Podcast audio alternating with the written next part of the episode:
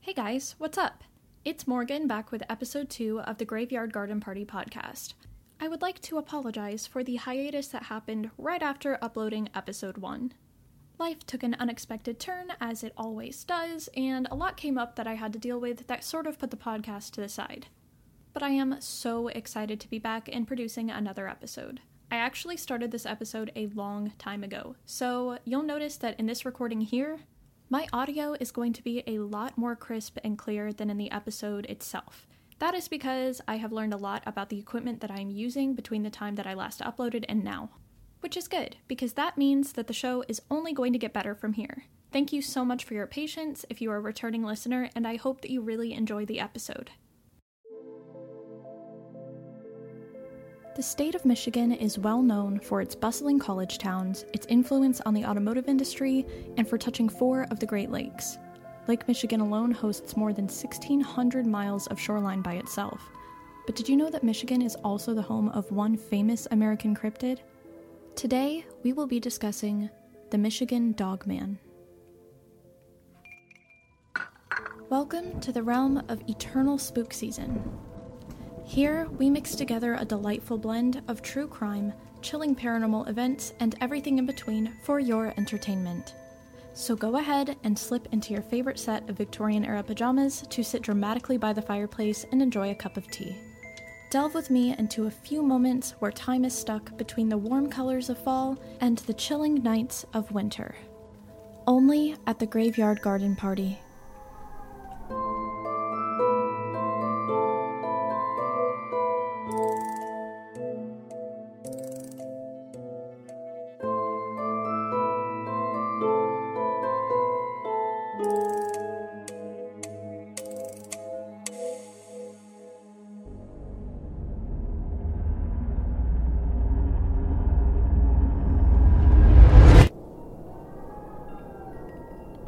Episode 2 The Michigan Dogman.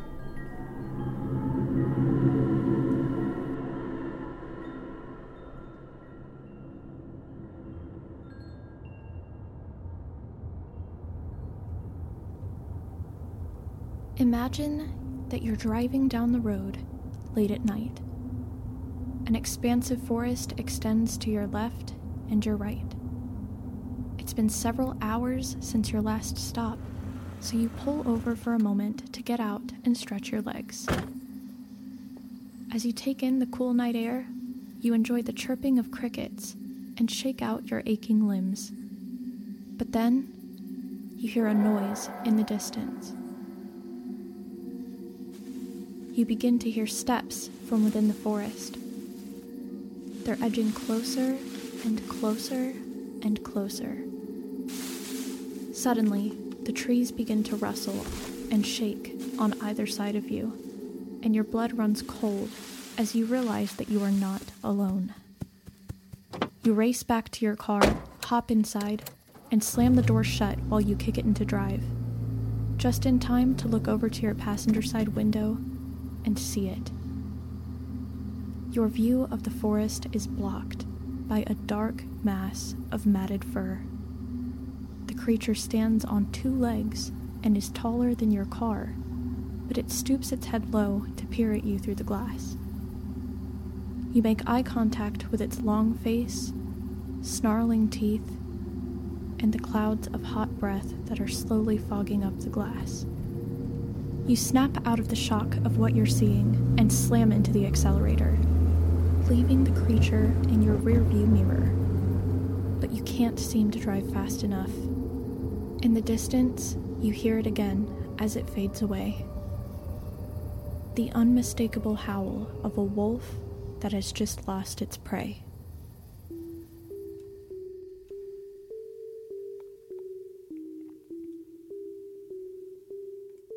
In 1887, Wexford County, Michigan, two lumberjacks that were working a small logging operation reported what would be the first ever sighting of the canine cryptid known as the Dogman. Their description stated that the creature was around seven feet tall, standing on two legs, and had a wolf like head with a humanoid torso. Over time, hundreds of sightings would come into play that lined up with this first account. Each one is generally similar in nature. The only feature that seems to change across accounts is the eye color. There are reports of the dogman having blue, amber, or glowing eyes. An interesting piece of the dogman's legend that sets it apart from other cryptids is the timing in which it supposedly emerges from hiding. It makes its appearances every 10 years on years ending in the number 7, beginning with the first sighting in 1887.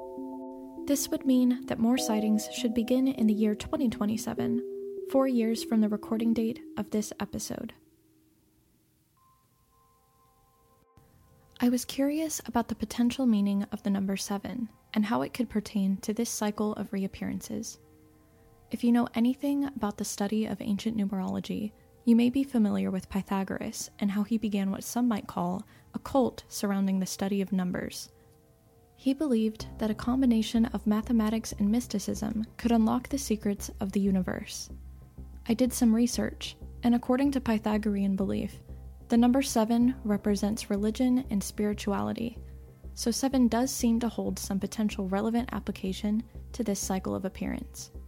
However, what is even more interesting is that the number 10 was known as Pythagoras' favorite number, as it was considered perfect and holy for its mathematical balance. He believed that 10 represented the path of all mortal beings within the universe. So, for a creature to appear in years ending in 7, which is spirituality, every 10 years, which represents its mortal path through existence, it is a rather interesting correlation. However, it is more likely just a simple coincidence, as Pythagoras' theory is a part of his own belief system, and the dogman has yet to be proven. In 1987, exactly 100 years after the first sighting by the lumberworkers, a radio host named Steve Cook wrote, recorded, and broadcasted a song called The Legend of Dogman. It was all about the lore of the urban legend and things that people had experienced over the years. It even references the two lumberjacks in Wexford County and their accounts. It was initially played on April Fools as a joke for that day's broadcast. Although, in a turn of events, Steve was soon swarmed with calls explaining that what he had written about was real, and people were sharing their experiences. Thanks to Steve, the song has raised thousands of dollars that he put towards animal rescue and charities. Here's a small clip. Eleven lumberjacks near the Garland Swamp found an animal they thought was a dog. In a playful mood, they chased it around till it ran inside a hollow log. A logger named Johnson grabbed him a stick and poked around inside. Then the thing let out an unearthly scream and came out and stood upright. If you have ever experienced a cryptid or had a paranormal encounter that you'd like to share, feel free to send me an email at graveyardgardenpod at gmail.com. Your story might make it onto the show. Nearly all reported encounters with the dogman check the same few boxes time and time again. Encounters are short, usually 10 to 20 seconds, or even less. The dogman stands about 7 feet tall. Most of the time, it remains elusive and doesn't approach humans. However, I discovered a story from a Redditor submitted to the No Sleep subreddit that really caught my attention. He shares a couple of encounters that his grandfather had spoken about in his later years of life. Just a disclaimer if the story at the beginning freaked you out, you may want to listen to this during the daytime, or with a friend, or with something silly playing in the background. I wrote that story at the beginning just to set the tone, but this is actually an alleged encounter that somebody had, and it will be displayed in the same manner with music and sound effects. But I'm assuming that if you're listening to this podcast, you love that stuff, and it's fun to get creeped out. So enjoy. These encounters were submitted to the No Sleep subreddit by user Ecology of Fear. It is titled my grandfather had a few bizarre wildlife encounters in the forests of Michigan. Since it's starting to get colder in the upper Midwest, I decided that I would share some of my grandfather's stories. he told me about his time working as a forester in Michigan's Manistee National Forest. He never got a chance to write any of his experiences down, so I thought that I might post them here. For some background, my grandpa started working in the Manistee area in 1949 when he was 28 years old.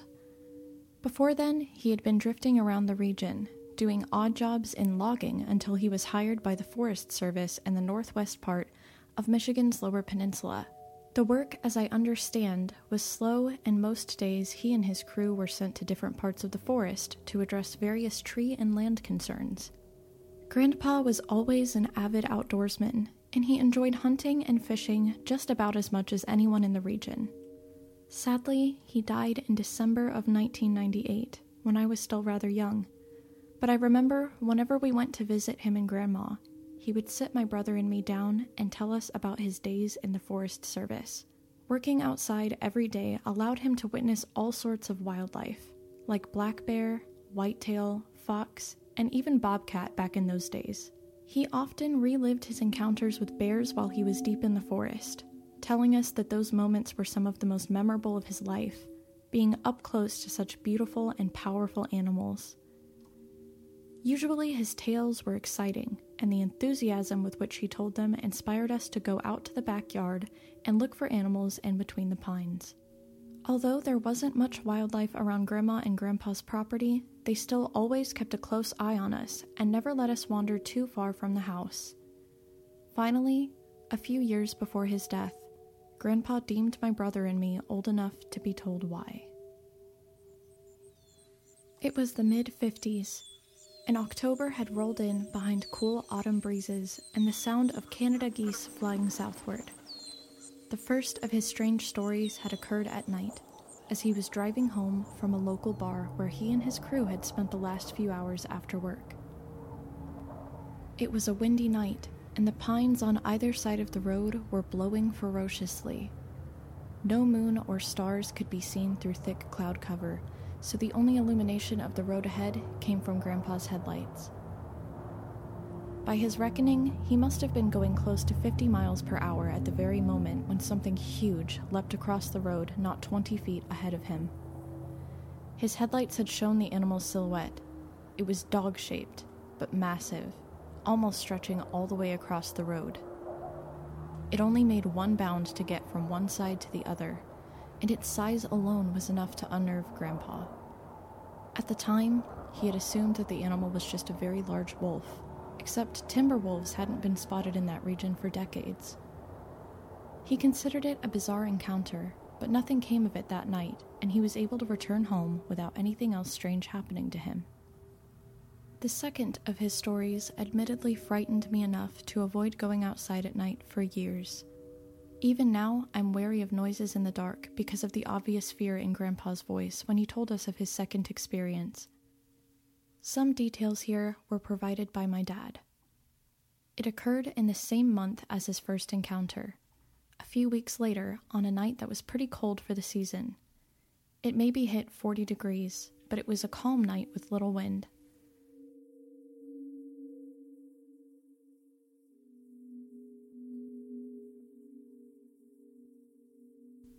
Grandpa's house at the time was really small, and it stood in a lot with about six other similarly sized and built edifices. None of his neighbors tended to stay up very late, so it surprised him to be awakened by loud noises at about one in the morning. They sounded like scratching on sheet metal, with occasional thumps and bumps like an animal was trying to get in. Grandpa got up, fetched a flashlight, put on his boots, and went out into the front room, the walls of which consisted of mosquito screens stretched between wooden framework. Once in the front room, Grandpa could hear the sounds more clearly, and they were coming from the nearest of his neighbors' homes, maybe 50 yards to his right. It was incredibly dark out there, with no streetlights to illuminate. The neighbor's house had a porch light on, but Grandpa couldn't make out what was creating the racket through the screen. So he slowly opened the front door and looked out. He described to us in great detail the animals that he saw there, and he always said he would remember them exactly as they were. For fear brands memories the strongest. Three massive dogs, covered in long black hair, were up against his neighbor's house, scratching at the siding and making visible claw marks with every swipe. Each beast stood about seven feet tall, with their front legs stretching for another two or three feet and easily reaching the roofing and the gutter of the house. Their scratching, however, did not make it seem like they were trying to get into the house, as Grandpa explained. He thought that they were doing that to get whoever was inside out.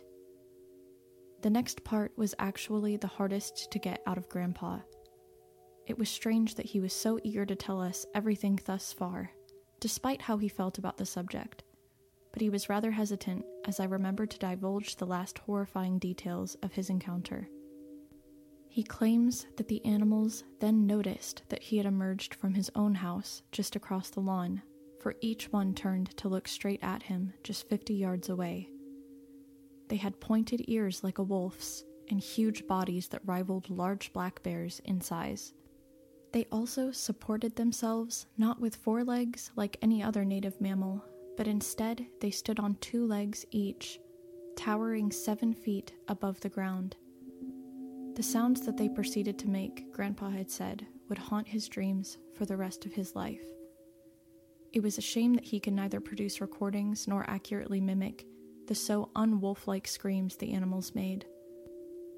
For that detail always fascinated me most about his story. They didn't sound like foxes, coyotes, or bobcats.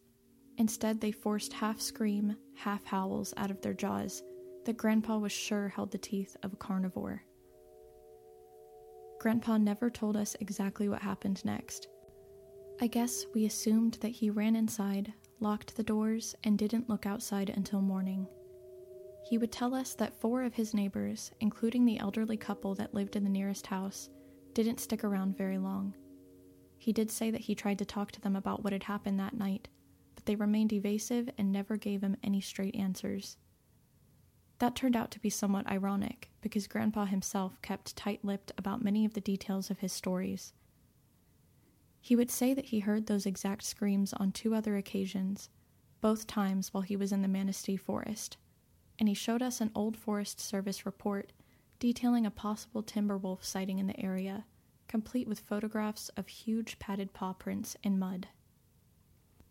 The thing is, Grandpa never told anyone his stories but his most trusted family, which is unique among Michigan Dogman witnesses. After the craze that Steve Cook's legend song stirred in the 80s, it's no wonder that so many stories from the region surfaced.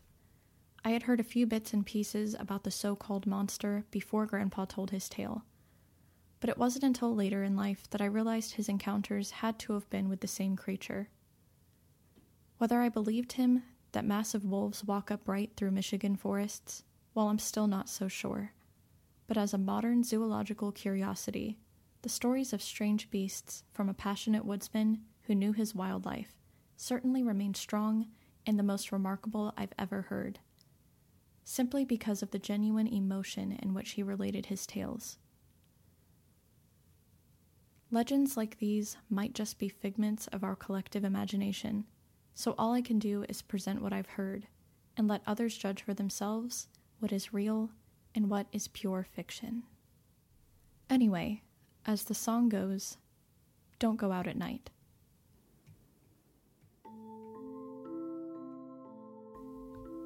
If you have made it this far to the end of the podcast, I would like to extend a very warm thank you. Between the time that I began this episode and the time that I actually finished it, I have resolved a lot of audio issues with noise being in the background, so the quality should only be going up from here.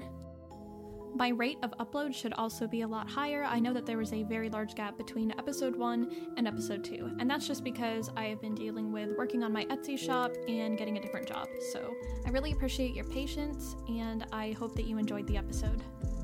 The Graveyard Garden Party podcast is written, produced, and composed by Morgan McCormick. A small selection of the music and all of the sound effects are sourced from Epidemic Sound. Of course, I have to mention that a portion of this podcast is produced by my editing assistant, Winnie. She is a Shetland sheepdog that will stop talking to me if I don't give her credit. Consider signing up for our Patreon so that I can give her extra treats for all of her hard work. That's the end of the episode. I hope that everybody has a great day and stay spooky.